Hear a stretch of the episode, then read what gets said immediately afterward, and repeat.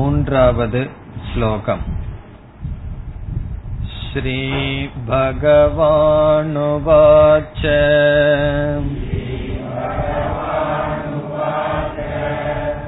லோகேஸ்மின் திவிதா நிஷ்டா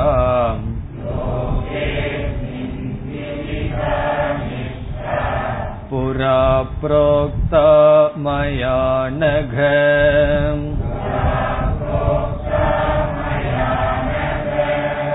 ஞானயோகேன சாங்க்யானாம்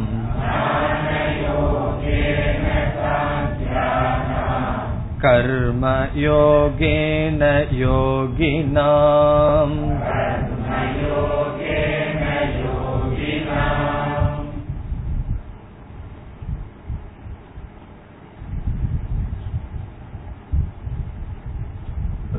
அர்ஜுனனுடைய கேள்வியானது கர்மயோகத்தை காட்டிலும் ஞானயோகம் உயர்ந்தது என்றால் என்னை எதற்காக கர்மயோகம் செய் என்று கூறுகிறீர்கள்? ஞானத்தினால் முக்தி என்று பகவான் கூறினார், கர்மயோகத்தினால் முக்தி என்று கூறவில்லை. அப்படி என்றால் கர்மயோகத்தினால் முக்தி இல்லை என்றால் ஞானயோகத்தினால் தான் முக்தி என்றால் என்னை ஏன் கர்மயோகம் செய்ய சொல்கிறீர்கள்? இந்த இரண்டில் ஏகம், ஒன்றை நிச்சயம் செய்து எனக்கு சொல்லுங்கள் என்று கேள்வியை கேட்டான். அதற்கு மூன்றாவது ஸ்லோகத்திலிருந்து பகவான் பதிலை ஆரம்பிக்கின்றார். இதனுடைய நேரடியான பதிலை நாம் சென்ற வகுப்பில் பார்த்தோம். கர்மயோகம் ஞானயோகம் என்று இரண்டு சாதனை இருக்கின்றது. ஞானயோகம் மோக்ஷத்தை கொடுக்கின்றது, கர்மயோகமானது ஞானயோகத்துக்கு தகுதியை கொடுக்கின்றது. அர்ஜுனனுக்கு தகுதி இல்லாத காரணத்தினால் கர்மயோகம் செய்ய வேண்டும், பிறகு ஞான யோகத்துக்கு வர வேண்டும் என்பதுதான் நேரடியான பதில்.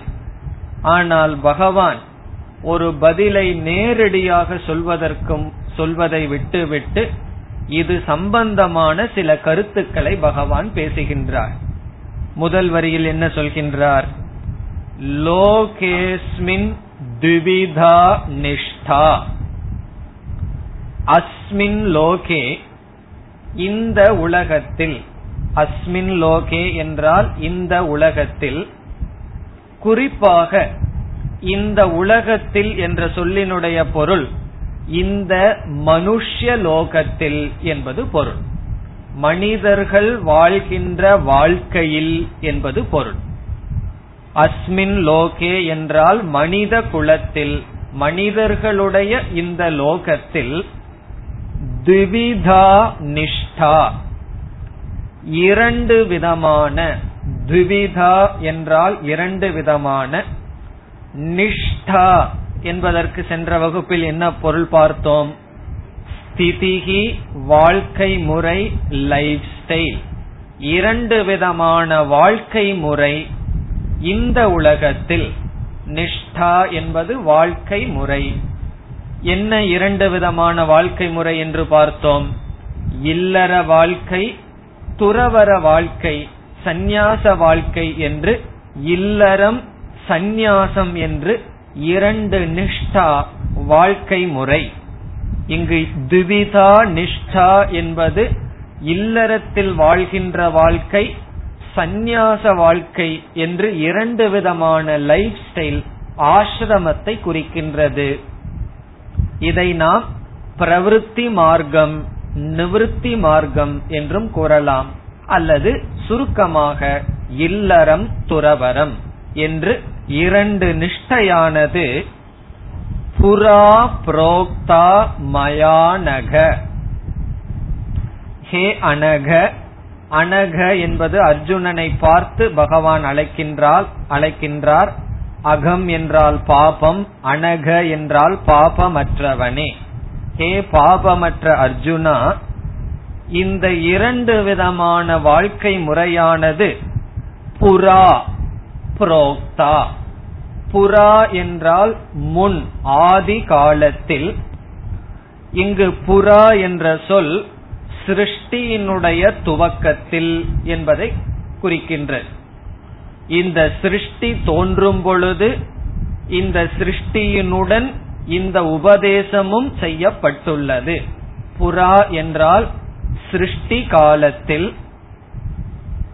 புரோக்தா என்றால் சொல்லப்பட்டுள்ளது, உபதேசிக்கப்பட்டுள்ளது. யாரால்? மயா என்னால். மயா என்றால் என்னால். மயா புரோக்தா, என்னால் சொல்லப்பட்டுள்ளது, சொல்லப்பட்டிருந்தது. எப்பொழுது? ஆரம்ப காலத்தில், இந்த அகில பிரபஞ்சத்தினுடைய சிருஷ்டி காலத்தில் என்னால் சொல்லப்பட்டது. இதை கேட்கும் பொழுது நமக்கு ஒரு சந்தேகம் வரலாம். என்ன சந்தேகம் வரலாம்? பகவானுடைய ஜென்மம் இப்பொழுது, முன்னாடி எப்படி பகவான் சொல்லியிருக்க முடியும் என்று சந்தேகம் நமக்கு வரலாம். இதே சந்தேகம் 4வது அத்தியாயத்தில் அர்ஜுனனுக்கு வருகின்றது. இந்த ஞானயோகம் கர்மயோகம் நான் சூரிய பகவானுக்கு உபதேசித்தேன்னு பகவான் சொன்னவுடன் சந்தேகம் வருகிறது. அப்பொழுதுதான் பகவான் 4வது அத்தியாயத்தின் துவக்கத்தில் அவதாரத்தினுடைய தத்துவத்தை எடுத்து விளக்குவார். ஆகவே அங்கு நாம் விளக்கமாக பார்க்கலாம். இந்த இடத்தில் மயா என்ற சொல்லுக்கு ஈஸ்வரேன, நான் ஈஸ்வர ரூபனாக இருந்து கொண்டு உபதேசம் செய்தேன். இந்த இடத்துல கிருஷ்ணன் பொருள் அல்ல, நான் ஈஸ்வரனாக இருந்து கொண்டு என்னால் சொல்லப்பட்டது. இப்ப மயா என்றால் சர்வஜ்ஞேன ஈஸ்வரேன மயா, அனைத்தும் அறிகின்ற ஈஸ்வரனான என்னால் சொல்லப்பட்டது. புரா புரோக்தா, முன் சொல்லப்பட்டது. அடுத்த கேள்வி, எங்கு சொல்லப்பட்டது? பகவான் எந்த இடத்துல சொல்லியிருக்கார்?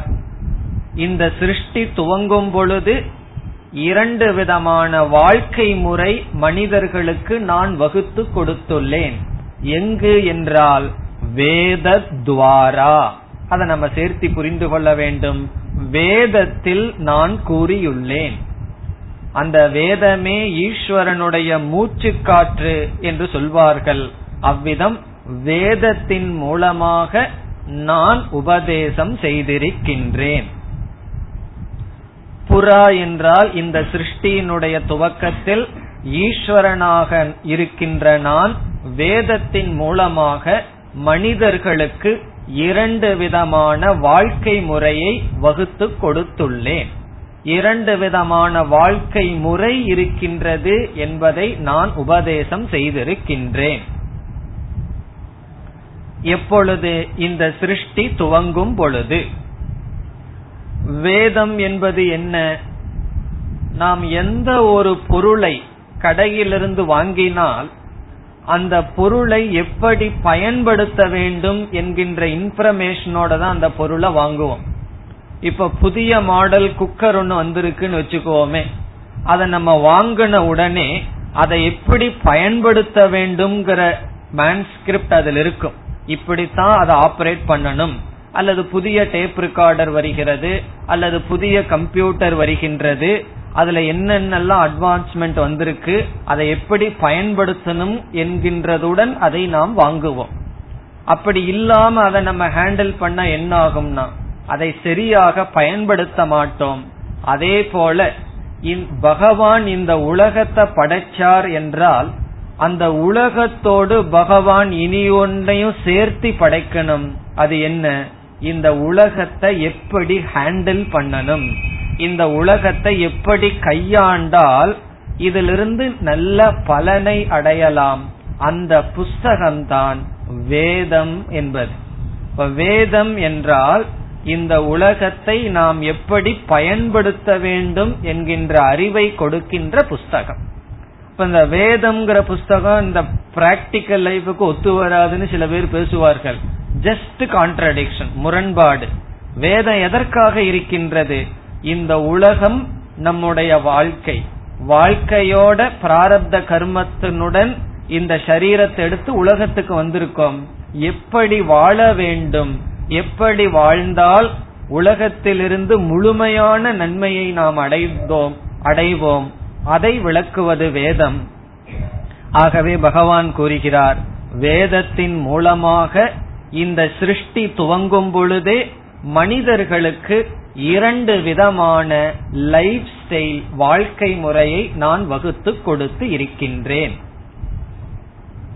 இதில் 4 ஆசிரமம் நாம் படித்துள்ளோம். பிரம்மச்சரிய, கிரகஸ்த ஆசிரமம், வானப்பிரஸ்த ஆசிரமம், சந்நியாச ஆசிரமம் என்று. அதை அதுவும் வேதத்தில் சொல்லப்பட்டுள்ள ஒரு வகைதான். இங்கு அதையே பகவான் சுருக்கமாக பிரவிற்த்தி நிவிருத்தி என்று சொல்கிறார்.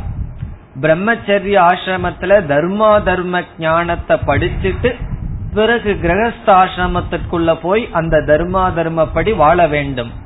பிறகு எந்த ஒரு நிவர்த்தியும் உடனடியாக சடனா வராது. ஆகவே படிப்படியாக கிரகஸ்தாசிரமத்திலிருந்து விலகி வானப்பிரஸ்தாசிரமம், பிறகு சந்நியாசாசிரமம். இதில் எது முற்றிலும் வேறுபட்டது, ரெண்டும் வேறுபட்ட டைரக்ஷன்ல இருப்பது என்றால் இல்லற வாழ்க்கையும் துறவர வாழ்க்கையும். ஆகவே அந்த இரண்டை இங்கு பகவான் குறிப்பிடுகின்றார். பிறகு இரண்டாவது வரியில், முதல் வரியில என்ன ரெண்டு அறிமுகப்படுத்தி இருக்கின்றார், இரண்டு விதமான வாழ்க்கை முறையை அறிமுகப்படுத்தி இருக்கின்றார். இனி இரண்டாவது வரியில் எதை அறிமுகப்படுத்துகின்றார், சென்ற வகுப்புல பார்த்திருக்கின்றமே, இரண்டு விதமான சாதனையை அறிமுகப்படுத்துகின்றார். இந்த ஸ்லோகத்தில் 4 கருத்து இருக்கின்றது. நிஷ்டாத்வயம், சாதனத்வயம். இரண்டு நிஷ்டை, இரண்டு சாதனை. இரண்டு நிஷ்டை என்றால் இரண்டு வாழ்க்கை முறை. இனி இரண்டு சாதனையை அறிமுகப்படுத்துகின்றார். இரண்டு சாதனை என்ன? ஞானயோகேன சாங்கியானாம். சாங்கியானாம் என்பது சந்நியாசினாம். சந்நியாசிகளுக்கு ஞானயோகேன நிஷ்டா அப்படிங்கிற வார்த்தை எடுத்து இங்க பூர்த்தி செய்ய வேண்டும். ஞானயோகேன நிஷ்டா, நிஷ்டா இஸ் ஈக்வல் டு ஸ்திதிஹி, இருத்தல். ஞானயோக சாதனையை பின்பற்றி இருத்தல் ஒரு விதமான சாதனை. யாருக்கு? சந்நியாசினாம், சந்நியாசத்தை எடுத்துக்கொண்டவர்களுக்கு, சந்நியாசிகளுக்கு. சாங்கியானாம், சந்நியாசிகளுக்கு ஞானயோகேன நிஷ்டா, ஞானயோகம் என்கின்ற சாதனையை எடுத்துக் கொள்ளுதல். பிறகு கர்மயோகேன யோகினாம். யோகினாம் என்ற சொல்லுக்கு இல்லறத்தில் இருப்பவர்களுக்கு, பிரவிற்த்தி மார்க்கத்தில் வாழ்பவர்களுக்கு, கிரகஸ்தர்களுக்கு கர்மயோகேன ஸ்திதிஹி அல்லது நிஷ்டா, கர்மயோகம் என்கின்ற சாதனையை எடுத்துக்கொண்டு வாழ்வது இல்லறத்தில் இருப்பவர்களுக்கு என்று ஞானயோகம் கர்மயோகம் என்று இரண்டு சாதனை என்னால் கொடுக்கப்பட்டுள்ளது. இப்ப இரண்டாவது வரையில 2 சாதனைய சொல்லியிருக்கார். கர்மயோகம் என்பது ஒரு சாதனை, ஞானயோகம் என்பது ஒரு சாதனை. முதல் வரியில் இல்லறம் என்கின்ற வாழ்க்கை முறை, துறவரம் என்கின்ற வாழ்க்கை முறை. இங்க எப்படி நம்ம இதை சம்பந்தப்படுத்த வேண்டும் என்றால், பகவானே சம்பந்தப்படுத்தி இருக்கார். இல்லறம் என்கின்ற வாழ்க்கை முறை ஒருவன் எடுத்துக்கொண்டு கர்மயோகம் என்ற சாதனையை செய்ய வேண்டும். பிறகு துறவரம் என்ற வாழ்க்கை முறையை ஒருவன் மேற்கொண்டு ஞானயோகம் என்கின்ற சாதனையை ஒருவன் மேற்கொள்ள வேண்டும். அப்படி ஒருவன் மேற்கொண்டால் என்ன நடக்கும்? இல்லறத்துக்கு வருகின்றான், கர்மயோகப்படி வாழ்க்கையை வாழ்கின்றான். பிறகு கர்மயோகம் என்கின்ற சாதனையினுடைய சாத்தியம் என்னவாக சென்ற வகுப்பில் பார்த்தோம். கர்மயோகம்ங்கிற வாழ்க்கையினுடைய சாத்தியம் ஞானயோகம் என்கின்ற சாதனைக்கு வருகின்றோம். அப்ப அந்த ஞானயோகம் செய்ய முடிதல் என்பதே சாத்தியம் கர்மயோகம்ங்கிற சாதனையினுடைய பலன். பிறகு என்ன செய்ய வேண்டும்? அவன் சந்நியாச வாழ்க்கையை எடுத்துக்கொண்டு ஞானயோகம் என்ற சாதனையை செய்தால் அவன் எதில் முடிவான்? மோக்ஷம் என்கின்ற புருஷார்த்தத்தில் அவனுடைய வாழ்க்கை முற்று பெறும்.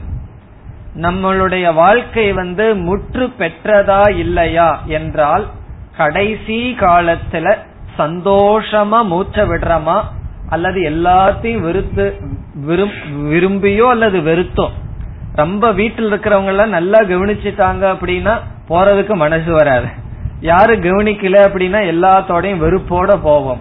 அப்படி விருப்பு வெறுப்போட நம்ம போறோமா அல்லது விருப்பு வெறுப்பு இல்லாமல் மன நிறைவோடு இந்த உலகத்தை விடுகின்றோமா? அந்த மனநிலைதான் அது. அந்த நிலை எதை ரிஃப்ளெக்ஷன்? நம்ம முழு ஜீவதம் எப்படி வாழ்ந்தோம் அது அந்த கடைசி காலத்துல வர்ற ரிஃப்ளெக்ஷன்.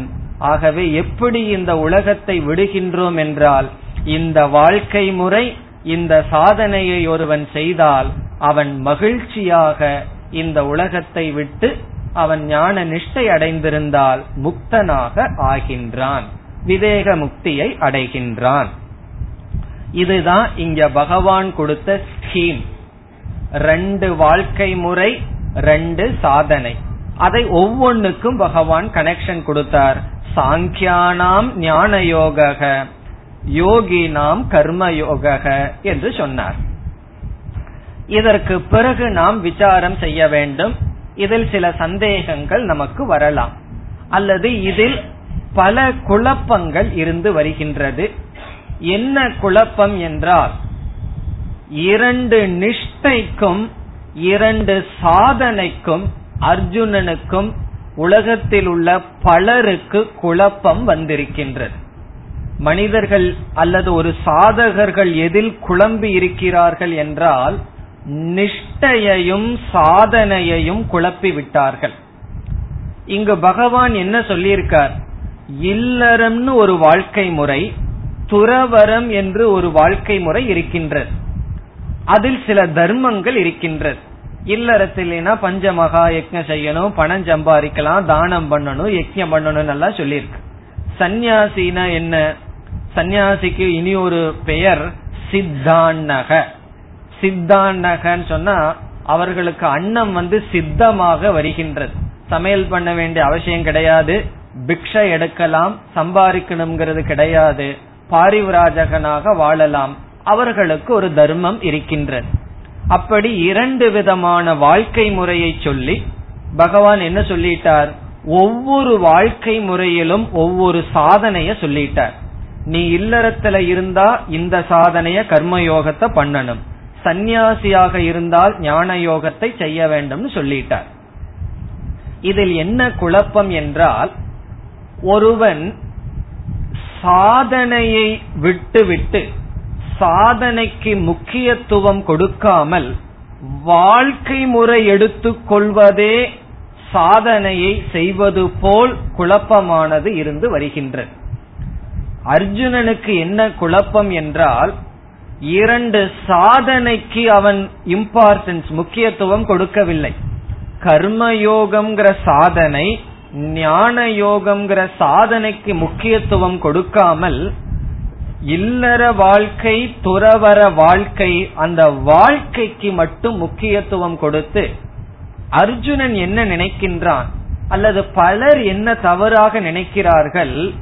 இல்லறத்திலிருந்து துறவர வாழ்க்கைக்கு செல்வதே துறவர வாழ்க்கையில் இருக்கின்ற சாதனையையும் செய்தது போல் நினைக்கிறார்கள். அப்ப பகவான் என்ன செய்கின்றார்? இந்த வாழ்க்கை முறை மோட்சத்தை கொடுக்காது. இல்லற வாழ்க்கை, துறவர வாழ்க்கை முறையை ஒருவன் எடுத்துக்கொண்டால் இந்த நிஷ்டையே ஒருவனுக்கு மோட்சத்தை கொடுக்காது. பிறகு இந்த நிஷ்டையை விட்டுவிட்டு இரண்டு சாதனையை ஒருவன் செய்கின்றான் என்று வைத்துக் கொள்வோம். அவன் ஏதோ ஒரே நிஷ்டையில் தான் இருக்கின்றான். ஒருவன் இல்லற வாழ்க்கையில் இருக்கின்றான். அவன் கர்மயோகப்படி வாழ்க்கையை வாழ்கின்றான். சித்த சுத்தியானது அவனுக்கு வருகின்றது. பிராரப்தத்தினுடைய வசத்தினால் சந்நியாச வாழ்க்கையை அவன் எடுத்துக்கொள்ளவில்லை.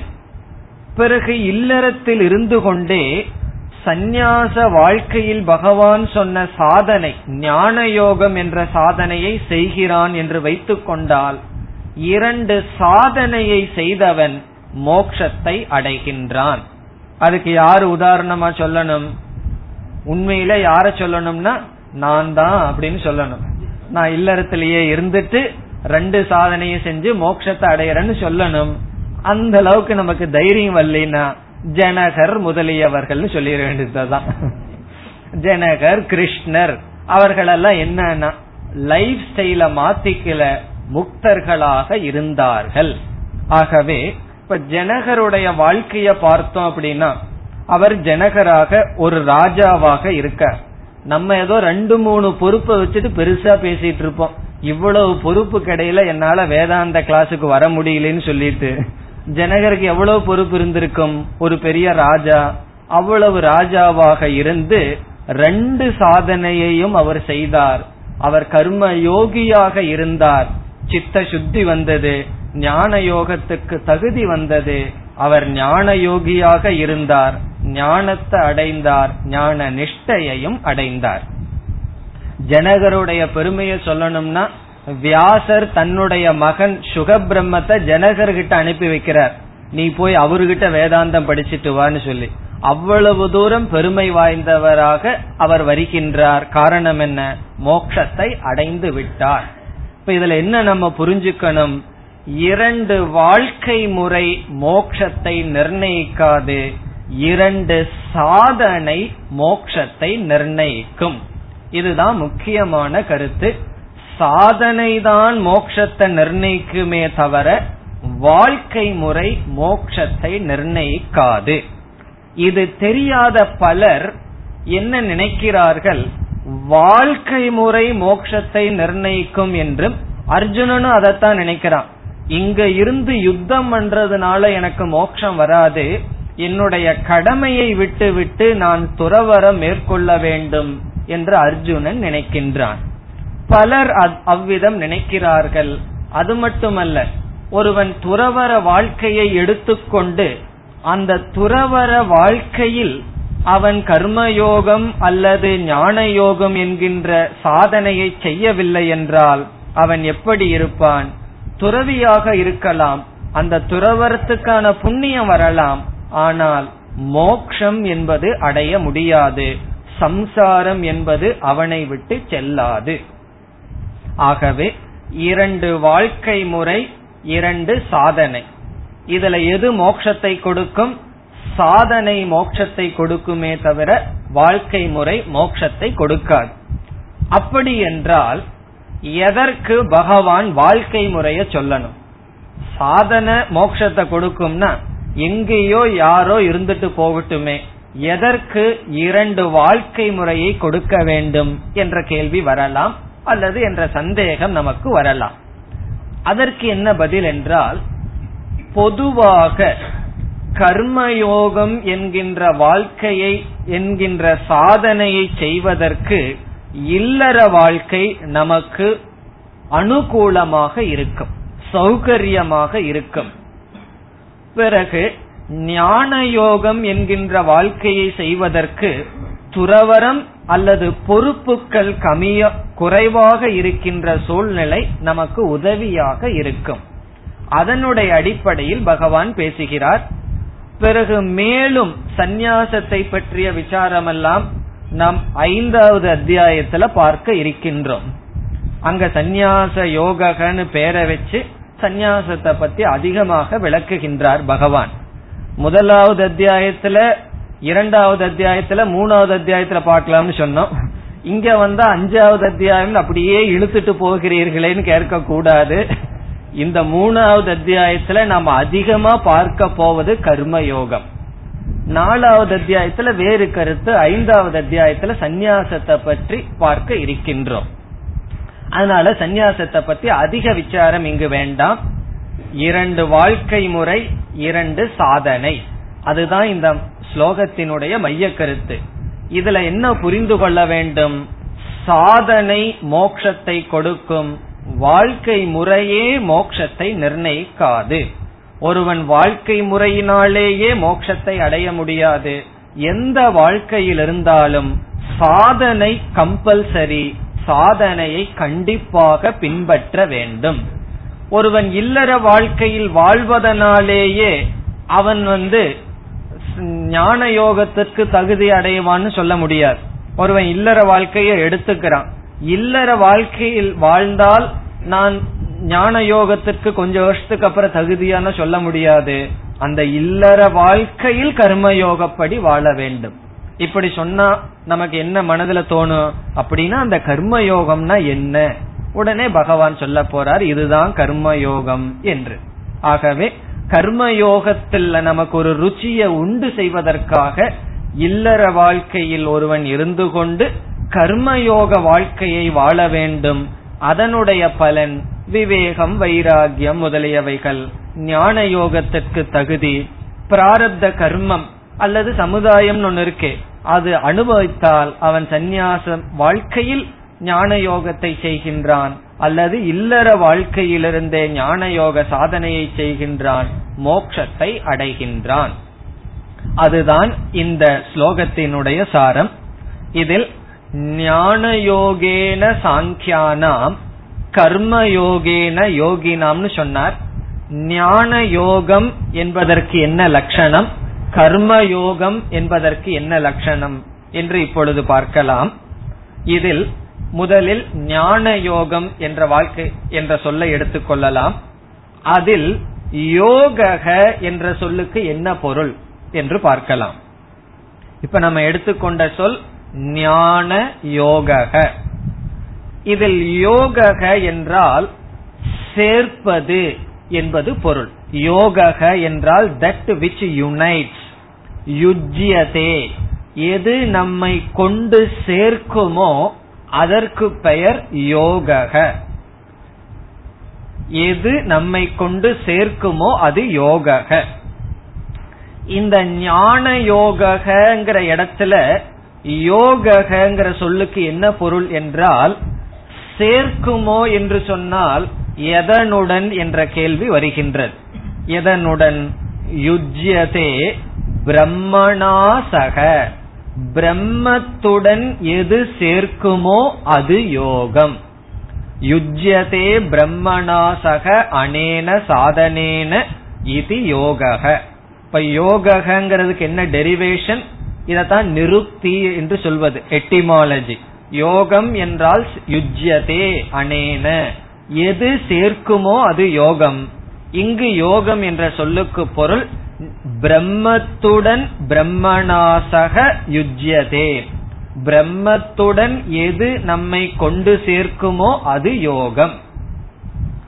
அப்ப யோகம்ங்கிற சொல்லிலிருந்து என்ன அர்த்தம் நமக்கு கிடைக்கின்றது? யோகக இஸ் ஈக்வல் டு பிரம்மத்துடன் சேர்ப்பது. நம்மைய ஜீவாத்மாவை பிரம்மத்துடன் சேர்ப்பது யோகம். அடுத்த சந்தேகம், எது பிரம்மத்துடன் சேர்ப்பது? முன்னத்த சொல் என்ன? ஞான யோகக, ஞானம் ஏவ யோகக. இப்ப ஞானம்ங்கிற சொல் எதை குறிக்கின்றது? ஞானமானது பிரம்மத்துடன் நம்மை சேர்க்கின்றது. இப்ப ஞான யோகங்கிற இடத்துல யோகங்கிற சொல்லுக்கு மட்டும் பொருள் பிரம்மத்துடன் சேர்ப்பது. பிரம்மத்துடன் எது நம்மை சேர்க்கும்? ஞானம் நம்மை பிரம்மத்துடன் சேர்க்கும். இப்ப ஞானம் பிரம்மத்தோட நமக்கு நம்மை சேர்க்கிறதுன்னு சொன்னா, இப்பொழுது பிரம்மத்திற்கும் ஜீவாத்மாவுக்கு இடைவெளி எதனால இருக்க முடியும்? அஞ்ஞானம். ஜீவாத்மாவுக்கும் பரமாத்மாவுக்கும் இடைவெளி அஞ்ஞானம். அஞ்ஞானம்ங்கிற இடைவெளி இருக்கின்றது. அந்த இடைவெளியை நீக்கி ஞானம் என்ன செய்கின்றது? பிரம்மத்துடன் சேர்க்கின்றது. அப்ப ஞான யோகம் என்ற சொல்லுக்கு என்ன பொருள்? யோகம்ங்கிற சொல்லுக்கு பொருள் பிரம்மத்துடன் சேர்க்கும். ஞான யோகம் என்றால் ஞானம் என்ற சாதனை பிரம்மத்துடன் சேர்க்கும். அதான் ஞான யோகம். ஏன்னா இதற்கு பிறகு நம்ம ஞான யோகம் கர்மயோகம்னு சொல்லிட்டே இருப்போம். அப்ப நமக்கு தெளிவாக தெரிந்திருக்க வேண்டும். இனி அடுத்த சொல்லுக்கு வருவோம், கர்மயோக. அதனுடைய அர்த்தம் என்ன? இந்த இடத்துல யோகங்கிற சொல்லுக்கு ஞானயோகத்துடன் சேர்க்கும் என்பது பொருள். யோக கர்மயோகங்கிற சொல்லுல யோகங்கிற சொல்லுக்கு ஞானயோகேன சக யுஜ்யதே, எது ஞானயோகத்தில் கொண்டு நம்மை விடுமோ அதற்கு யோகம்னு பேர். எது நம்மை ஞான யோகத்துல கொண்டு போய் விடும்? கர்ம யோக. நாம் செய்கின்ற கடமைகள், கர்ம தர்மப்படி வாழ்கின்ற வாழ்க்கை, அது ஞான யோகத்தில் நம்மை சேர்க்கும். புரிஞ்ச மாதிரி இருக்கோ புரியாத மாதிரி இருக்கோ? புரிஞ்ச மாதிரி இருக்கு, புரியாத மாதிரி இருக்கிற மாதிரி தெரியுது.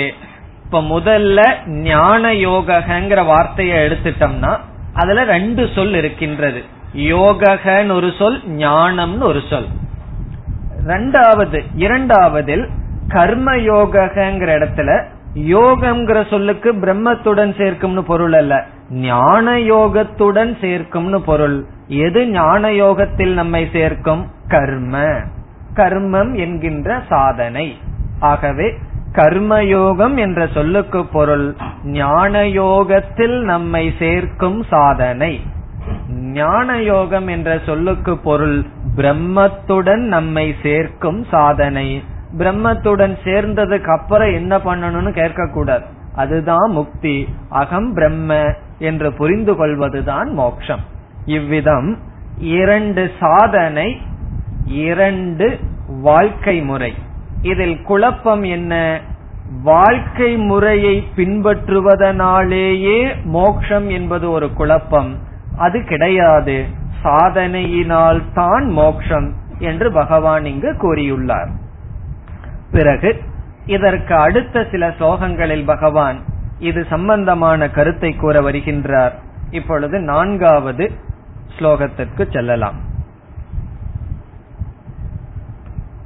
ந கர்மணா மணாரம்பாத்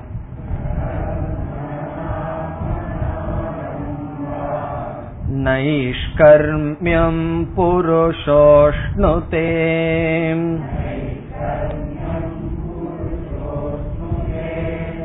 ந ச சந்நியசனாதேவ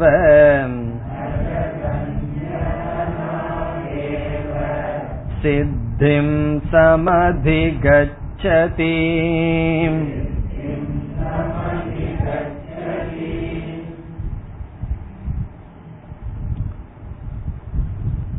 சென்ற ஸ்லோகத்தில் பகவான் இரண்டு சாதனையை கூறி இரண்டு வாழ்க்கை முறையை கூறினார். அர்ஜுனனுடைய மனதில் என்ன இருக்கின்றது என்றால், நான் கர்மயோகம் என்கின்ற சாதனையை செய்ய விரும்பவில்லை, பிறகு இல்லற வாழ்க்கையில் இருக்க விருப்பமில்லை, சந்நியாச வாழ்க்கைக்கு நான் வர விரும்புகின்றேன், அதாவது கடமையை செய்ய நான் விரும்பவில்லை. அப்படிப்பட்ட மனநிலை அர்ஜுனனுக்கு இருக்கின்றது. அது எப்படி தெரிகிறது? காண்டீவத்தை எல்லாம் தூக்கி எறிஞ்சிட்டு அமர்ந்திருக்கின்றானே. ஆகவே எனக்கு இல்லற கடமையை செய்ய விருப்பம் கிடையாது, நான் இந்த கடமையை செய்ய மாட்டேன் என்ற மனநிலையில் அர்ஜுனன் இருக்கின்றான். ஆகவே இதற்கு பிறகு வருகின்ற 3 ஸ்லோகத்தில் பகவான் என்ன நிலைநாட்டுகின்றார்? கர்மயோகம் செய்யாது ஞான யோகத்துக்கு வர முடியாது, பிரவிற்த்தி மார்க்கத்தில் இருந்து பக்குவப்படாமல் நிவிற்த்தி மார்க்கத்துக்கு வர முடியாது, அப்படி வந்தாலும் நிவிற்த்தி மார்க்கம் கொடுக்க வேண்டிய பலனை அது கொடுக்காது என்று பகவான் கூற போகின்றார். இப்ப இந்த ஸ்லோகத்துக்கு நம்ம பல விதத்துல சங்கதி கொடுக்கலாம், கனெக்ஷன் கொடுக்கலாம். முதல் கனெக்ஷன் என்ன? கர்மத்தில் நான் ஈடுபட மாட்டேன் என்று என்னும் அர்ஜுனனை நோக்கி இந்த ஸ்லோகங்களை பகவான் பேசுகிறார். கர்மத்தில் நான் ஈடுபட மாட்டேன், ஆக்டிவிட்டிஸ் எனக்கு வேண்டாம். காரணம் என்ன? அவன் சத்துவ குணத்திலிருந்து சொல்லல, எதுல இருந்து சொல்றான்? தமோ குணத்திலிருந்து பேசிட்டு இருக்கான். சத்துவ குணத்திலிருந்து ஒருவன் சொல்றான்னு வச்சுக்குவோமே, எனக்கு ஆக்டிவிட்டிஸ் வேண்டாம் அப்படின்னா பகவான் என்ன சொல்லுவார்? வந்துரு ரிஷிகேஷுக்கு போயிடலான்னு சொல்லுவார்.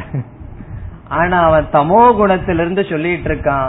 தமோ குணத்தில் இருக்கிறவனை தியானம் பண்ண வச்சா என்ன பண்ணுவான்? அடுத்த செகண்டே நிர்விகல்ப சமாதிக்கு போயிடுவான், சத்தத்தோட போயிடுவான், கொரட்டையோட சமாதிக்கு சென்று விடுவான். காரணம் என்ன? அவ்வளவுதான் மனம். இப்ப தமோ குணத்தில் இருப்பவனை என்ன செய்யணும்? அவனுக்கு ரஜோகுணத்தை கொடுக்கணும். ரஜோகுணத்திலிருந்துதான் சத்துவ குணத்துக்கு செல்ல வேண்டும். இப்போ ஒரு பிரம்மச்சாரி ஒரு ஆசிரமத்துக்கு போறார், புதுசா போறார், உலகத்துல இருந்துட்டு போறார். எல்லா நேரத்திலையும் வேதாந்தம் படிக்க முடியாது, எல்லா நேரத்திலையும் நிதித்தியாசனமோ ஞான யோகமோ பண்ண முடியாது. பிறகு அவர் என்ன செய்யணும்னா கொஞ்சம் ஆக்டிவிட்டிஸ் வச்சுக்கணும், ஆசிரமத்தை கிளீன் பண்றது, சுத்தம் பண்றது அப்படின்னு. அப்படி இல்லைன்னா என்ன ஆகும்னா கொஞ்ச நேரம் படிப்பார், மீதி நேரம் எல்லாம் தூங்கிட்டே இருப்பார். அப்போ தமோ குணத்திலிருந்து நம்ம நிவர்த்தி செய்வதற்கு நமக்கு முன்னாடி ஒரு பொறுப்பு இருந்தா தான் அந்த புத்தியானது ரஜோகுணத்துக்கு வரும், பிறகு அது சத்துவ குணத்துக்கு செல்லும். ஆகவே இந்த ஸ்லோகங்களில் பகவான் எதற்கு பதில் சொல்கின்றார்? நான் கடமையை செய்ய மாட்டேன், எனக்கு ஆக்டிவிட்டிஸ், பொறுப்புகள் வேண்டாம், கர்மத்தில் நான் ஈடுபட மாட்டேன் என்று நினைத்து கொண்டிருக்கின்ற அர்ஜுனனை நோக்கி இந்த ஸ்லோகங்களை சொல்றார். இந்த ஸ்லோகங்களினுடைய பொருளை படிச்சா பிறகு இந்த சம்பந்தம் நம்ம கொடுக்கிற இந்த மூணு கனெக்ஷன் கொடுக்க போறோம், அது எப்படி சரி என்பது நமக்கு புரியும். அல்லது இரண்டாவது விதத்தில் இந்த ஸ்லோகத்திற்கு சங்கதி, சங்கதினா கனெக்ஷன், சம்பந்தம் கொடுக்க வேண்டும் என்றால், கர்மயோகமானது செய்துதான் ஞான யோகத்திற்கு ஒருவன் செல்ல முடியும், செல்ல வேண்டும்.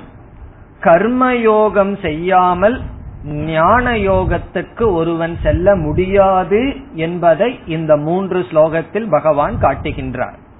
முதலில் அர்ஜுனனுடைய மனசோட நம்ம பார்த்தோம், கர்மம் செய்ய விரும்பாத அர்ஜுனனுக்கு இந்த பதிலை சொல்றார். அல்லது கர்மயோகம் செய்துதான் ஞான யோகத்துக்கு ஒருவன் செல்ல முடியும் என்ற தத்துவத்தை விளக்குவதற்கு இந்த கருத்துக்களை பகவான் பேசுகிறார். இனி மூன்றாவது சங்கதி, மூன்றாவது விதத்தில் கூற வேண்டும் என்றால், இந்த ஸ்லோகங்களிலிருந்து நமக்கு கிடைப்பது ஏற்கனவே பார்த்த கருத்துதான். சாதனைதான் மோட்சத்தை கொடுக்குமே தவிர பிறகு வாழ்க்கை முறை மோட்சத்தை நிர்ணயிக்காது. ஒருவன் இல்லற வாழ்க்கை, துறவர வாழ்க்கைன்னு வாழ்க்கை முறை மோட்சத்தை நிர்ணயிக்காது, சாதனைதான் மோட்சத்தை நிர்ணயிக்கும். இந்த கருத்தை விளக்குவதற்கு இந்த ஸ்லோகங்கள் வருகின்றது. என்னென்ன கருத்தை விளக்குவதற்கு? நான் கடமையில ஈடுபட மாட்டேன்னு அர்ஜுனன் நினைச்சா இந்த ஸ்லோகங்கள். ஒன்று, கர்மயோகத்தை ஸ்கிப் பண்ணிட்டு ஞான யோகத்துக்கு நான் போறேன்னு அர்ஜுனன் நினைத்தால் தவறு, கர்மயோகத்தின் மூலமாகத்தான் ஞான யோகத்திற்கு போக முடியும். மூன்றாவது, இந்த சாதனை இரண்டும் கம்பல்சரி, கர்மயோகம் ஞான யோகம் இரண்டும் தேவை, பிறகு வாழ்க்கை முறை மோட்சத்தை நிர்ணயிக்காது. இந்த மூன்று கருத்தும் விளக்குவதற்காக இந்த ஒவ்வொரு ஸ்லோகத்திலும் ஒவ்வொரு காரணத்தை பகவான் கூறுகின்றார். இனி இந்த நான்காவது ஸ்லோகத்தில், இந்த மூன்று ஸ்லோகத்தில் 4, 5, 6 ஒவ்வொரு ஸ்லோகத்திலும் ஒவ்வொரு கருத்தை பகவான் கொடுக்கிறார், ஒவ்வொரு லாஜிக்கு கொடுக்கிறார், ஒவ்வொரு தர்க்க ரீதியாக அல்லது அனுபவ ரீதியாக காரணத்தை காட்டுறார். எதற்கு காரணத்தை காட்டுறார்? நம்ம சொன்ன இந்த மூன்று கருத்துக்கும். அது என்ன மூன்று கருத்து? இப்பதான பார்த்தோம். நான் கடமையை செய்ய மாட்டேன்னு நினைச்சா அது தப்பு, கர்மயோகம் மூலியமாகத்தான் ஞான யோகத்துக்கு போக வேண்டும், இந்த இரண்டு சாதனை கம்பல்சரி. இதை நிலைநாட்டுவதற்காக ஒவ்வொரு ஸ்லோகத்திலும் ஒவ்வொரு காரணத்தை கொடுக்கின்றார். இந்த ஸ்லோகத்துல என்ன காரணத்தை கொடுக்கிறார் என்றால், கர்மம் செய்யாமலிருத்தல் ஒரு சாதனை அல்ல. Inaction is not a means என்பதை பகவான் கொடுக்கின்றார்.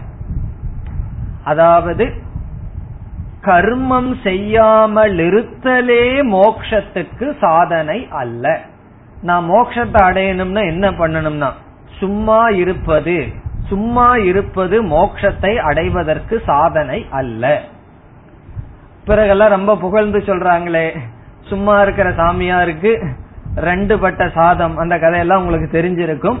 சும்மா இருக்கிறது அவ்வளவு சுலபம் இல்லையே, பெரிய மகான்கள் எல்லாம் சும்மா இருந்து சுகம் காண்பது எக்காலம்னு பாடி வச்சிருக்காங்களேனா அது உண்மையிலேயே சும்மா இருத்தல் அப்படிங்கிறது ஞானயோகத்தினுடைய பலன்.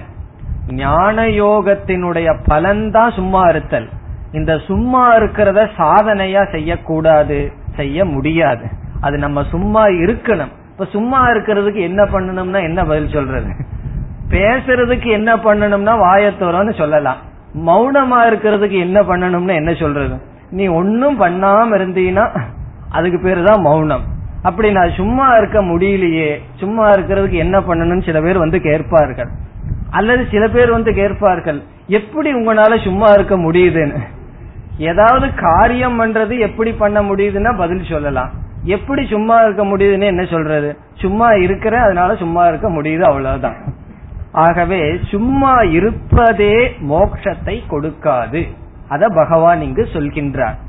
ஒரு செயலை ஆரம்பிக்காமல் இருப்பதே அதை கடந்து வந்தது அல்ல என்பதை இங்கு காட்டுகின்றார். இப்ப இந்த செயல், இந்த ஸ்லோகத்தினுடைய சாரம் என்ன?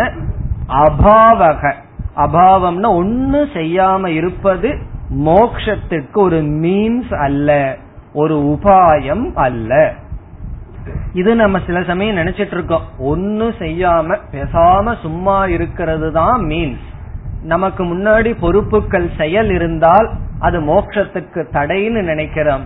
அடுத்த ஸ்லோகத்துல சொல்லுவார் சும்மா இருக்க முடியாதுன்னு சொல்லுவார். இந்த இடத்துல என்ன சொல்றார்?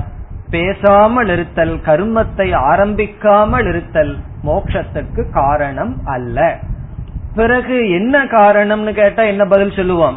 ஞானயோகம், கர்மயோகம் அந்த 2 சாதனை தான் காரணமே தவிர சும்மா இருத்தல் காரணம் அல்ல. அது எப்படின்னா, நமக்கு ஒரு கஷ்டம் வந்திருக்கு அல்லது ஒரு நஷ்டம் வந்திருக்கு வியாபாரத்துல, அதற்காக குறிச்சு துயரப்படுறோம்.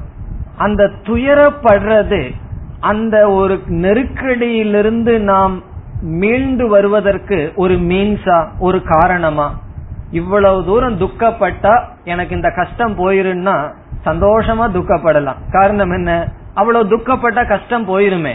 ஆனால் துக்கப்படுதல் என்பது துக்கமான சூழ்நிலையிலிருந்து வருவதற்கு ஒரு உபாயம் அல்ல. பிறகு என்னன்னா, அந்த சூழ்நிலையிலிருந்து வர்றதுக்கு என்ன உபாயத்தை பண்ணணுமோ அதை செய்யணும்.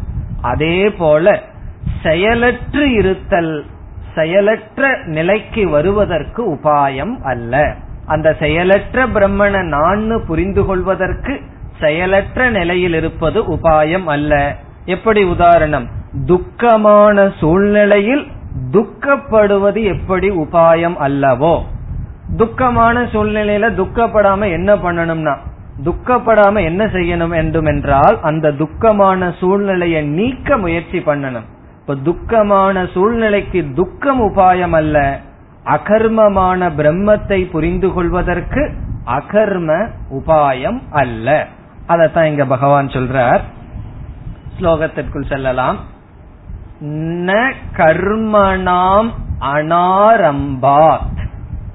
கர்மணாம் என்றால் ஆக்டிவிட்டி, செயல்களை, கடமைகளை. அனாரம்பாத் ஆரம்பிக்காமல் இருப்பதனாலேயே. அனாரம்பம் என்றால் ஆரம்பம்னா டு பிகின், அனாரம்பம்னா ஆரம்பிக்காமல் இருக்கின்ற காரணத்தினால் மட்டும் கர்மணாம், நம்மளுடைய பொறுப்புகள், கடமைகள், செயல்கள் இவர்களை நாம் துவங்காமல் தவிர்த்து விடுவதனால் மட்டும் நைஷ்கர்மியம் புருஷக அஷ்ணுதே. புருஷக என்றால் ஒரு மனிதன், நைஷ்கர்மியத்தை அடைய மாட்டான். நங்கிற வார்த்தை முன்னாடி இருக்கு. ந அஷ்ணுதே, அஷ்ணுதேனா அடைதல். ந அஷ்ணுதே அடைய மாட்டான். எதை? நைஷ்கர்மியத்தை அடைய மாட்டான். நைஷ்கர்மியம் சொல்லுக்கு கடைசி அர்த்தம் பிரம்ம, பரம் பிரம்ம. அது எப்படி நைஷ்கர்மியம்னு வந்ததுன்னு பார்க்கலாம். இப்பொழுது நைஷ்கர்மியம்னா மோக்ஷம்னு புரிந்து கொள்ளலாம். மோக்ஷம், முக்தி, பிரம்மத்தை அடைய மாட்டான். முதல் வரியில் என்ன சொல்லியிருக்கார் பகவான்? நம்முடைய கடமையை ஆரம்பிக்காமல் இருப்பதனாலேயே ஒருவன் நைஷ்கர்மியத்தை, பிரம்மத்தை அடைய மாட்டான். செயலை துவங்காமல் இருப்பதனாலேயே ஒருவன் அடைய மாட்டான். பிறகு அடுத்த கேள்வியை கேட்கக்கூடாது. எல்லா செயலையும் மாத்தி மாத்தி நான் துவங்கிட்டே இருந்தேன்னா அடைய முடியுமா? அது இங்க பதில் சொல்லல பகவான்.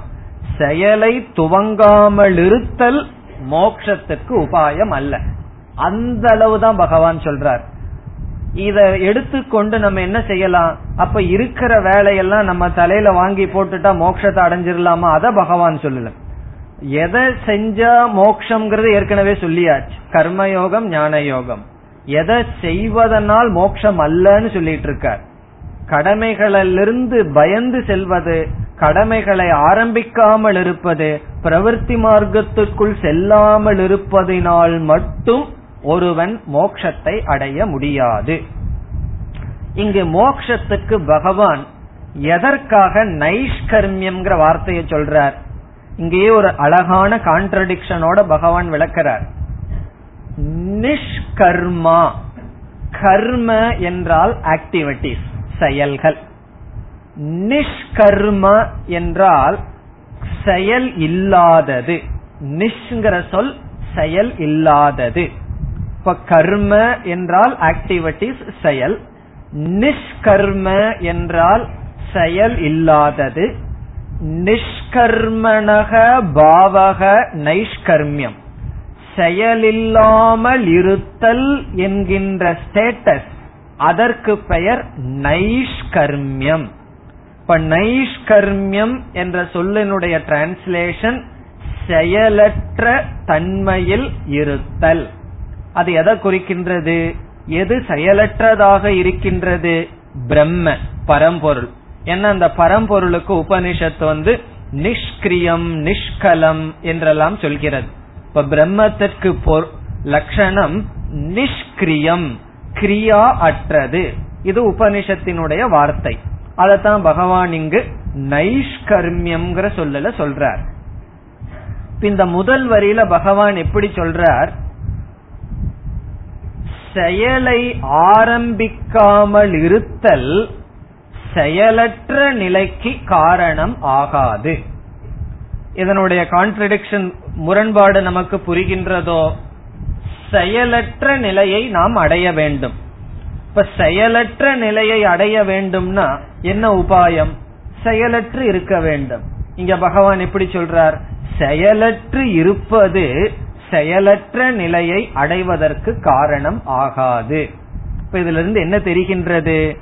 செயலற்று இருப்பது, செயலற்ற நிலையில் இருக்கின்ற பிரம்மத்தை புரிந்து கொள்ள வேண்டும் என்றால் பக்குவமில்லாமல் செயலற்ற நிலையை நீ எடுத்துக்கொள்ளக்கூடாது. செயலற்றது என்பது பலனாக வர வேண்டும். சந்நியாசத்தை ரெண்டா சொல்லுவோம். ஒரு சந்நியாசம் சில சாதனைக்காக எடுத்துக்கொள்கின்ற துறவு. உண்மையான சந்நியாசம்ங்கிறது பலனாக நமக்கு வர வேண்டும். அது என்னன்னா, நான் எதையும் செய்தவன் அல்ல, எதையும் விட்டவன் அல்ல. எதையாவது விடுறவன் சொன்னா ஏற்கனவே அதை நான் பிடிச்சிருக்கணுமே. எதுவுமே என்னுடையது அல்லன்னா எதை விடுவேன், எதை நான் எடுத்துக்கொள்வேன்? ஆகவே இந்த சாதனை ரெண்டு. நிஷ்கர்மம்னா செயலற்ற நிலை. என்னை சுத்தி எவ்வளவு செயல்கள் நடந்தாலும் அதில் எதிலும் நான் சம்பந்தப்படாதவன். அசங்கக அகம், இந்த ஞான நிஷ்டை, அதத்தான் நைஷ்கர்மியம்னு சொல்ற. இப்ப நைஷ்கர்மியம்னு சொன்னா நம்மை சுற்றி எத்தனையோ நடக்குது. இந்த புயலுக்குள்ள இருக்கிற ஐன்னு சொல்லுவார்கள், பெரிய புயல் காற்றுக்குள்ள மையத்துல ஒரு அமைதி இருக்குமா, அதுல இருந்துட்டான் அப்படின்னா அவனை சுத்தியும் புயல் இருக்கு, அவனிடத்தில் இல்லை. இப்ப நம்ம சுற்றியிலும் செயல்கள், அந்த சுற்றியிலும் சொல்லும் போது நம்முடைய சரீரம் மனம் புத்தி இவைகள் உட்பட அது செயல் இருக்கு. ஆனா அதற்குள்ள ஒரு அவேர்னஸ், நான் எதோடும் சம்பந்தப்படாதவன். இந்த ஸ்டேட்டஸ், இந்த பக்குவத்தை கர்மத்தை துவங்காமல் அடைய முடியாது. அப்ப இதுல இருந்து அர்ஜுனனுக்கு என்ன உபதேசம் பண்றார்? நீ பேட்டில் ஃபீல்ட், நீ யுத்த களத்திலிருந்து ஓடினால் அங்க போய் யார தியானம் செய்து கொண்டிருப்பான்? சகுனியையும் துரியோதனனையும் மனதில தியானம் செய்து கொண்டு இருப்பான். காரணம் என்ன? துவேஷத்துடன் பயத்துடன் செல்கின்றான், தியாகமாக பக்குவத்துடன் அவன் செல்லவில்லை. ஆகவே முதல் வரியில சொல்றார், நீ கர்மத்தை செய்ய மாட்டேன் என்று நினைத்தால் அது தவறு. செய்யாமல் செயலின்மை செயலற்ற பிரம்மத்தை புரிந்து கொள்வதற்கு காரணம் அல்ல. பிறகு அதே கருத்தை இரண்டாவது வரியிலும் சொல்றார், நச சந்நியசனாத். சந்நியசனாத் என்றால் சந்நியாசாத், சந்நியாசத்தில் நாள் மட்டும். சந்நியசனாத் என்றால் அந்த சனாத்ங்கிறதுக்கு புதிய அர்த்தம் கிடையாது. சந்நியாசாத், சந்நியாசத்தினால் மட்டும். அதுங்க மட்டும்ங்கிற வார்த்தை இருக்குன்னா சந்நியசனாத் ஏவ, வெறும் சந்நியாசம் செய்வதனால் மட்டும் சித்திம் சமதி கச்சதி. சித்தி என்றால் மோக்ஷம். முன் வரியில நைஷ்கர்மியம்னு சொன்னார், இந்த இடத்துல பகவான் வேற வார்த்தையை சொல்றாரு, சித்தி, அக்காம்ப்ளிஷ்மெண்ட், வாழ்க்கையில் அடைகின்ற முடிவு. அந்த சித்தியை ந சமதி கச்சதி, ஒருவன் அடைய முடியாது. சித்தி என்றால் என்ன? இந்த இடத்துல சித்தின்னு சொன்னா பிரசித்தமான பொருள் எல்லாம் இருக்கு. சித்தினா ஏதோ பவர், அதெல்லாம் அர்த்தம் அல்ல. சித்தி என்றால் பரம புருஷார்த்த சித்தி, மோக்ஷத்தை அடைதல், வாழ்க்கையில் அடைய வேண்டிய லட்சியத்தை அடைதல். அதை ஒருவன் அடைய முடியாது. எதனால்? சந்நியசனா தேவ, சந்நியாசத்தினால் மட்டும் ஒருவன் அடைய முடியாது. அது எப்படின்னா, சில சன்னியாசிகளை பார்த்தா இது வாழ்க்கையில பகவான் சொன்னது உண்மை என்பது நமக்கு தெரிகின்றது. ஆகவே சந்நியாச வாழ்க்கை எடுத்துக்கொள்வதனால் மட்டும் ஒருவன் மோட்சத்தை அடைய முடியாது. இப்ப ரிஷிகேஷ்ல சன்னியாசிகள் பெரிய பெரிய மகாத்மாக்கள் இருந்தார்கள், இருக்கிறார்கள், இருப்பார்கள், அதுல சந்தேகமே கிடையாது. ஏன்னா அந்த இடம் தபோபூமி, தபத்துக்காக இருந்தார்கள். பிறகு என்ன ஆச்சுன்னா, அங்க பெரிய பெரிய மகாத்மாக்கள் சன்னியாசிகள் இருக்கிறார்களே, அவர்கள் உணவுக்காக இருக்கிற இடத்துக்கு கஷ்டப்படக்கூடாதுன்னு ஆசிரமங்கள் உணவு, யாரெல்லாம் சன்னியாச டிரெஸ்ல வர்றாங்களோ அவங்களுக்கெல்லாம் ஈவன் இன்னைக்கும் உணவு காலையிலயும் மாலையும் உணவு கொடுக்கப்படுகிறது. இப்ப யாரோ இந்த அகதிகள் எல்லாம் சில பேர் சேர்ந்தார்கள், அது எங்கேயோ போயிட்டு நேபாளில இருந்து யாரோ வந்தார்கள் ரிஷிகேஷ். அவர்கள் பார்த்தார்கள், உணவு கிடைக்கணும்னா ஒரே ஒரு வழி என்னன்னா, காவி டிரெஸ் ரொம்ப சீப்பா கிடைக்கிறது, அதை எடுத்து போட்டுட்டோம் அப்படின்னா உணவு கிடைச்சிருது. அதுக்கப்புறம் என்ன வேலை செய்யலான்னு பின்னாடி பார்க்கலான்னு சொல்லி, நிஜமாலுமே நடந்த விஷயம், ரொம்ப அகதிகள் என்ன செய்தாட்டார்கள், அப்பா மகன் மனைவி மக்கள் எல்லாத்துக்கும் உணவை கொடுத்துட்டு பிக்ஷைக்கு தனித்தனி ஆசிரமத்துக்கு போயிருவார்கள், கொண்டு சேர்ந்து வச்சு சாப்பிட்டு வாழ்க்கை வாழ்ந்தார்கள். சிலர் அப்படி வாழ்கிறார்கள். அவங்கள பார்த்தா நமக்கு என்ன தோணும்? சந்நியாசிகள். அந்த சந்நியாசத்தினால என்ன அடைய முடியும்னா, சந்நியசனாத் ஏவ. நம்ம சந்நியாசின்னு சொல்விக்கலனாலயோ அல்லது சந்நியாச ஆசிரமத்தை எடுத்துக்கொள்வதனால் மட்டும் ஒருவன் மோட்சத்தை அடைய முடியாது. உங்களுக்கெல்லாம் ரொம்ப ஒரு பெரிய ஆறுதல் கொடுத்த மாதிரி இருக்கும். உண்மைதான், அதுல உண்மையும் இருக்கின்றது, பொய்யும் இருக்கின்றது. என்ன பொய்னா, அதுக்கு வேண்டி வீட்டிலேயே உட்கார்ந்துட்டு இருந்துடலாமா, அதுவும் தவறு. வீட்டுல இருக்கலாம், பிராரப்த வசத்துல வீட்டுல இருக்கலாம், பிராரப்தம் இல்ல அப்படின்னு சொன்னா அங்கும் அசங்கமாக இருக்க வேண்டும். ஆனால் சந்நியாசத்தினால் மட்டும் பகவான் சொல்றார் ஒருவன் மோட்சத்தை அடைய முடியாது. பிறகு எதற்கு சந்நியாசம்னா அதெல்லாம் வேறு பிரச்சனை. சந்நியாசமே மோட்சத்தை கொடுக்காது. எது மோட்சத்தை கொடுக்கும்? ஏற்கனவே பகவான் சொல்லிவிட்டார், கர்மயோகம்ங்கிற சாதனை, ஞானயோகம் என்கின்ற சாதனை. இந்த இரண்டு சாதனை மோட்சத்தை கொடுக்கும். அதுதான் இந்த முதல் பகுதியில நம்ம மனதுக்குள்ள ஆழ்ந்து போக வேண்டிய கருத்து இதுதான். அதனாலதான் நான் தெரிஞ்சே திரும்பி சொல்லிட்டு இருக்கேன். இதுக்கு சும்மா அதையவே சொல்லிட்டு இருக்காரு ஒரு கிளாஸ்ல அப்படின்னு பார்க்க கூடாது. ஏன் சொல்றதுன்னு சொன்னா அது புனருக்தி தோஷம், தெரிஞ்சே ரிப்பீட் பண்ண வேண்டியது இருக்கின்றது. காரணம் என்ன? பலர் நினைக்கிறார்கள் பொறுப்புல அமர்ந்திருப்பதே சம்சாரம், பொறுப்பை விடுவது சாதனை என்று. பகவான் சொல்றார் பொறுப்பை விடுறது சாதனை அல்ல. அது எந்த விதத்திலும் மோட்சத்தையோ அல்லது சித்த சுத்தியையோ அது நமக்கு கொடுக்காது. பிறகு எது மோட்சத்தை கொடுக்கும்னா இரண்டு சாதனைகள் தான் மோட்சத்தை கொடுக்கும். இல்லறத்துல இருக்கிறதே சித்த சுத்திய கொடுக்காது. இல்லறத்துல இருந்து கர்மயோகத்தை பண்ணணும். சந்நியாச வாழ்க்கையே மோட்சத்தை கொடுக்காது. சந்நியாசத்திற்குள் வந்து ஞான யோகத்தை செய்ய வேண்டும். இப்போ ஒருவர் ரொம்ப பக்குவமானவன் சந்நியாசத்திற்கு வந்திருக்கான்னு வச்சுக்கோமே, அவனுக்கு ஒரு சில குறைகள் இருக்கின்றது என்று வைத்துக் கொள்வோம். அவ்வளவு பக்குவம் அடையவில்லை, ஓரளவு பக்குவம் அடைந்து விட்டார். பிறகு அவனுக்கு சித்த சுத்திக்கு என்ன வாய்ப்புனா ஆசிரமத்துல சேவை செய்வது, குருவுக்கு சேவை செய்தல், அது அவனுக்கு கர்மயோகமாக ஆகும். ஒருவன் பிரம்மச்சரிய ஆசிரமத்திலிருந்தே சந்நியாசத்திற்கு செல்கின்றான், அவனுடைய மனதிலே ராகத்வேஷங்கள் அழுக்குகள் இருக்கத்தான் செய்யும்.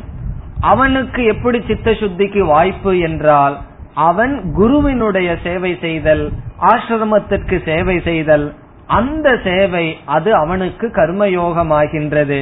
பிறகு சித்த சுத்தி வந்தவுடன் என்ன புரிந்து கொள்வான்? இந்த சேவையை நாம் நிறுத்தி விடுவோம் என்று புரிந்துவிட்டு ஞான யோகத்தில் அவனால் அமர முடியும். ஆனால் பொதுவாக அந்த அளவுக்கு மனப்பக்குவம் இல்லாதவர்கள் என்ன செய்ய வேண்டும்? இல்லற வாழ்க்கையிலிருந்து பிறகு சந்நியாச வாழ்க்கைக்கு வர வேண்டும். இங்க சாஸ்திரம் நமக்கு ஒரு ஸ்கீம் கொடுத்திருக்கு. இதெல்லாம் இப்படி இருக்குன்னு சொல்லி நம்ம எதை எடுத்துக்கணும்? நம்முடைய மனசை பார்த்து எந்த லெவல்ல நம்ம இருக்கிறோமோ அந்த லெவல்ல நம்மை நாம் எடுத்துக்கொள்ள வேண்டும். அப்படி இல்லைன்னா என்ன விளைவு நேரம்? அடுத்ததுக்கு அடுத்த ஸ்லோகத்துல சொல்லுவார் மித்யாச்சாரக, ஒருவன் வாழ்க்கையில் வாழ்க்கையே நாசப்படுத்திக் கொள்வான் என்று சொல்ல இருக்கின்றார். இப்ப இந்த ஸ்லோகத்தில் பகவான் ஒரு காரணத்தை சொல்லி சாதனை முக்கியம், கர்மத்திலிருந்து தான் விடுபட வேண்டும் என்று நினைக்கின்ற அர்ஜுனனுக்கு சமாதானம் கொடுத்தார். அடுத்த இரண்டு ஸ்லோகத்திலும் ஒவ்வொரு காரணத்தை சொல்லி இதே கருத்தை பகவான் நிலைநாட்டுகின்றார். அவைகளை அடுத்த வகுப்பில் பார்க்கலாம். ஓம் பூர்ணமத பூர்ணமிதம் பூர்ணாத் பூர்ணமுதச்யதே பூர்ணஸ்ய பூர்ணமாதாய பூர்ணமேவாவசிஷ்யதே. ஓம் சாந்தி சாந்தி சாந்தி.